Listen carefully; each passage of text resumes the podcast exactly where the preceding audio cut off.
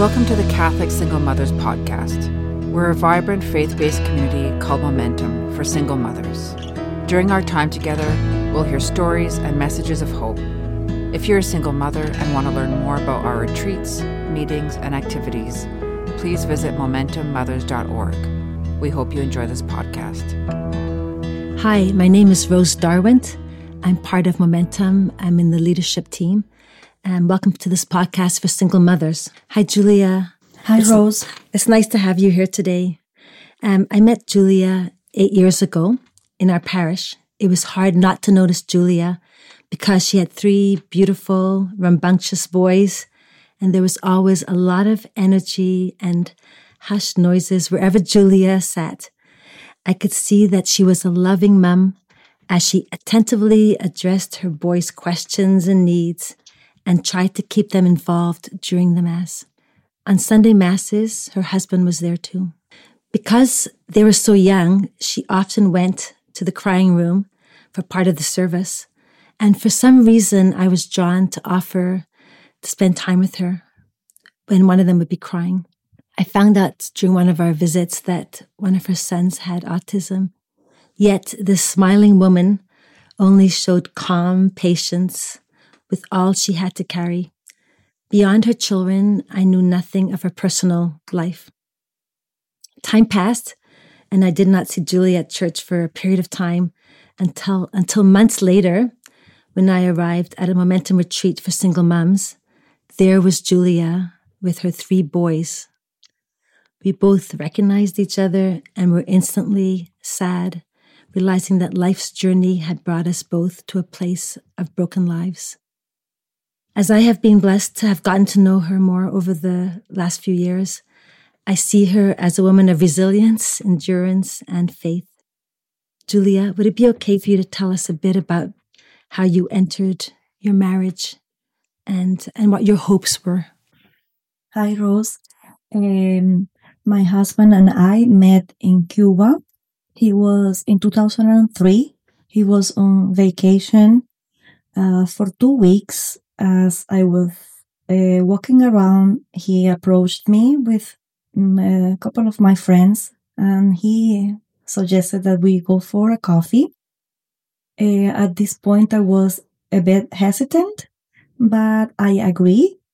So um, we we had a, a nice time. Uh, we had a coffee at a coffee shop with my friends, and he seemed to be very nice. Um, he asked me if we could exchange phone numbers. So uh, I agree. So we spoke on the phone, and he wanted to meet me again. Um, my answer was that I needed to um, consult my parents.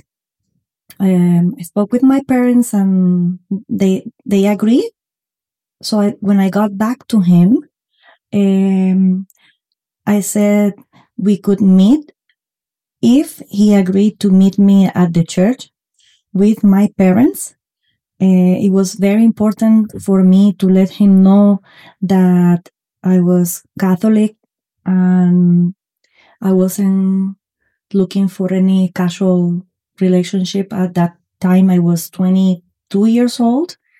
I was starting to think uh, about, you know, creating a family, getting married, children, and the ideal husband that uh, I had. It was someone who could um, respect me, value me, um, and my family and my parents. Also, someone who respect my my beliefs, my religion, my faith. Um, someone who was kind and gentle. So that's how we met uh, back in 2003. Mm, and and um, it sounds like he he fulfilled a lot of those ideals that you had. He seemed to show that he was that type of a man. Yes, he did. As a matter of fact, when we met on the first day, he was a gentleman. He he he treated me with respect. Um, he made sure I got home safe, and also um, during our first uh, meeting, our first date at the church, he was very respectful about um, the mass. He was following the, the, the mass. At that point, I thought he was Christian. I had not asked him yet, but he was the way he was following the, the, the, steps during mass. It made me believe that he knew that what he was doing. And I felt comfortable about that. And, and so you moved forward and it was within a year you got married? Yes, we got married uh, in church a year after we had met. We met in 2002, Christmas of 2002, and we got married during Christmas of 2003. So at, at some point you moved to Canada and you had to make an adjustment? Well, we met in Cuba and I had to stay uh, for a year and a half before coming to Canada to reunite with him uh, because of the paperwork. It took about a year and a half for me to get all my paper, papers ready to come to Canada. So your your adjustment to a new country and and a new language, um, did you connect? Was your connection with your husband even closer during that time? It, it was very positive as as I was looking forward to spending time with him, being with him as a wife, as a couple it was uh, at the same time it was a little bit stressful because it was my first time being away from my country from my parents from my friends it was a completely new experience but i was glad that i was uh, with him i was very happy at that point that i was with him mm. in canada you start to see some small signs of maybe issues around control yes that is true I studied a special education um, when we met. I had finished my university degrees. I had finished my studies. I had let him know that that was what I liked to do, to, to teach children, to be an elementary school teacher. Once I came here, I started noticing a little bit signs of control as he would ask me if instead of pursuing my career as a teacher, if I could consider changing my career and going for the medical field. At some points, I, I felt pressured and he didn't really want me to do that in Canada because he, he, he said that it was not a well paid job. So he put a better pressure on me, on my shoulders to change careers, which I didn't do it. So that made me feel a little bit uncomfortable at some points. So, small indications of, of maybe things that you would see more in the future. When your second, when your first son was diagnosed with, with autism is when you started to, to become, recognize much more, um, things that were concerning to you. Yes, it was very difficult for both of us receiving this diagnosis of the autism when my son was, my oldest son was four years old. My husband started to look for a cause of my son's autism. Therefore, he started to look for someone to blame and he started to, to blame me and my, my, my mother as he thought that because my mother at one point of her life was taking antidepressants to help her to deal with some family situations. He thought that my son's autism was as a result of certain mental illness. Even though the doctors, the specialists, psychiatrists, pediatricians, and all the professionals explained to him and to me many times that there was no link between autism and depression. But he was not willing to listen to the professionals and he started blaming me, blaming my, my mother. How, how did that impact you? How, how was your day to day living with him then at that point? At that point, things became very difficult. Uh, my day to day life was very stressful. I was like walking on eggshells. I had to be very careful about what I said, what I did, because he was on my back. He was like after me, looking for reason to argue, to, to yell, to insult, uh, to denigrate me. He became very, um, mental and psychological uh, uh, abuser towards me. It was very stressful. Did you have any avenues or resources of people to help you during those days because it was you're in a new country? Did you have support in any way? I I started looking for support. Uh, at the CLSC, I went to see a psychologist to help me deal with his behaviors because at that point I was not willing to give up on my marriage. And I was afraid to, to break up my marriage as I was alone with my three little children. I spoke with a couple of people, professionals who will guide me, give me, give me some ideas, give me some tips of how to manage the situation. For a few years, I, that's what I did to, to help me to survive. It must have also distanced your relationship with him. Yes.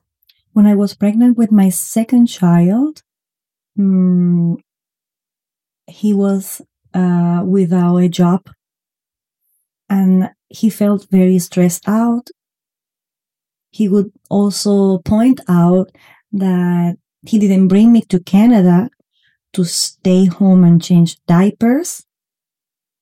He, the reason that he had brought me to Canada was because when he met me, I had a profession. I had a degree. So the picture was becoming clearer to you and, and the person that you had married was not the person you thought, thought he was. Exactly. Unfortunately, that was the case. What was your relationship at that point uh, with God? Did, did did that become something that that was important to you? Yes, I felt um, the need of getting closer to God. I have always been a Catholic person. I grew up in a Catholic home, Catholic family. But when all these problems started to arise in my life, and I felt no help coming from anywhere. I knew one thing. I knew that God was the only one who could help me. And I started to pray more, to pray the rosary, to become closer to God, to go to mass more often, as I knew mm, God was the only one who could rescue me that's where I saw a lot of you at church with, with your boys. I think I didn't know what you were going through, but you were there a lot in, in the weekdays as well. And at that point, were you thinking that you wanted to continue to work on your marriage, or did you know that you needed to have an outlet, a way out? I was confused. Um, as I I, I wasn't sure I was I wasn't sure I was gonna be able to to be on my own because I have not found a job. I was at home with my three little children under five years old. I was a bit afraid to leave the house. That was my biggest hesitation and not having family around. But something inside of me always told me that it was impossible to live a life of abuse and hurt and suffering. I knew that there had to be a way out. So um, that's when I started feeling more confident and looking for resources, making phone calls, uh, finding a place, a shelter until I was able to be on my own to find a place, to find a job. So I was hesitant, but at one point I knew there were resources.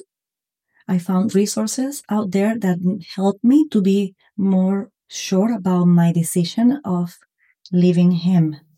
So, so at one point you had a little bit of a window, but that, that one moment of when it was clear to you what you needed to do. Yes, it actually did.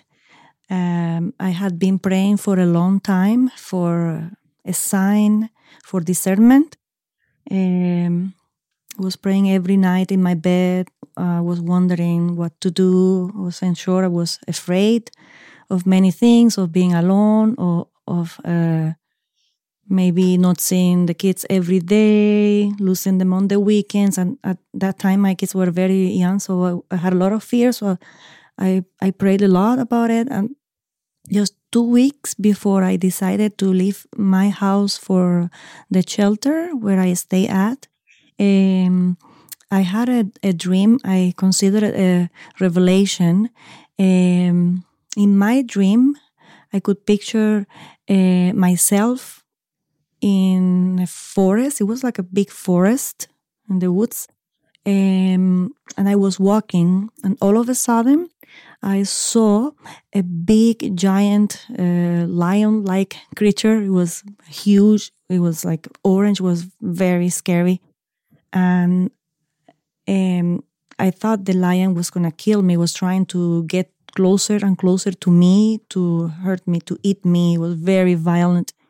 And just about when when the lion was about to eat me, um, I saw this big man, like tall man dressed in white, who stood in the middle, in the center between me and um, and that lion. And when I woke up from that dream the next day, I saw it as a sign. I felt so much peace. I felt I, I was gonna be okay. I was in God's hand. I felt as if had if it was Jesus himself protecting me from the lion, but it, the meaning behind is like Jesus was trying to tell me that he was there to protect me, to defend me from that awful situation I was in.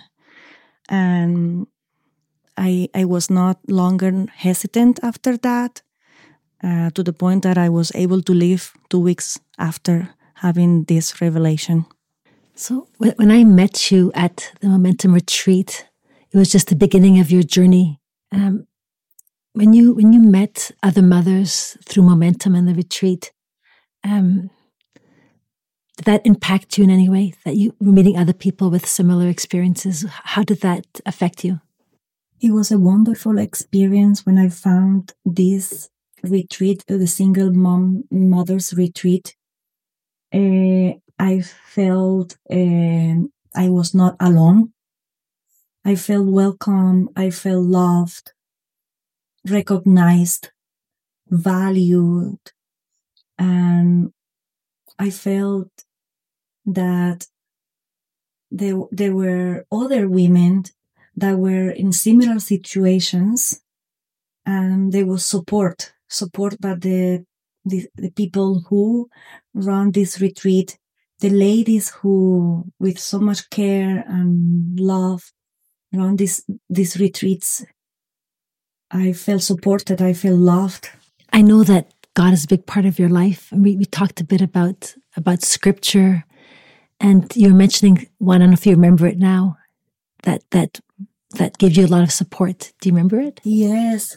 Um, at times, I felt so desperate when I was living um, with my ex-husband, those difficult situations, uh, I, I, uh, sometimes I didn't know what to do. I had no idea of where to go, what to do. I needed some uh, words of encouragement and I was alone. Uh, so what I could do is at those times of my lowest points, my darkest places, I would just take the Bible and ask God, please God, I need a word and I don't know what to do at this point. So please show me what I need to do. Say something to me. I would open the Bible and miraculously I, God will show me, will give me a word, exactly the same word that I, I, I needed For example, take courage, I love you, I carry you in the palm of my hands. Words that of love, of support, of motivation, because God uh, would say to me, don't be afraid, I am with you. So it was a beautiful experience. I mean, not just one, many beautiful experiences that I had when I opened the Bible in those darkest moments and God spoke up to me. That was like a little ray of light in the darkness of hope. Are, are there words of comfort that you would like to share with other moms who may be facing similar struggles in their lives? Yes, there is hope when you feel that whoever person is mistreating you, insults you or denigrate you, put you down, just remember one thing. This is my advice. Those are lies. It's not true. You are a loved person, a loved child of God. You're, you are worth it. You, you're valuable. And there is help out there through church, through God, there is a lot of resources that can help. We are not alone. And we can get through with God's help and the help of, of professionals. Um, there's a quote today in our missalette, church missalette. It's by St. Rose de Lima.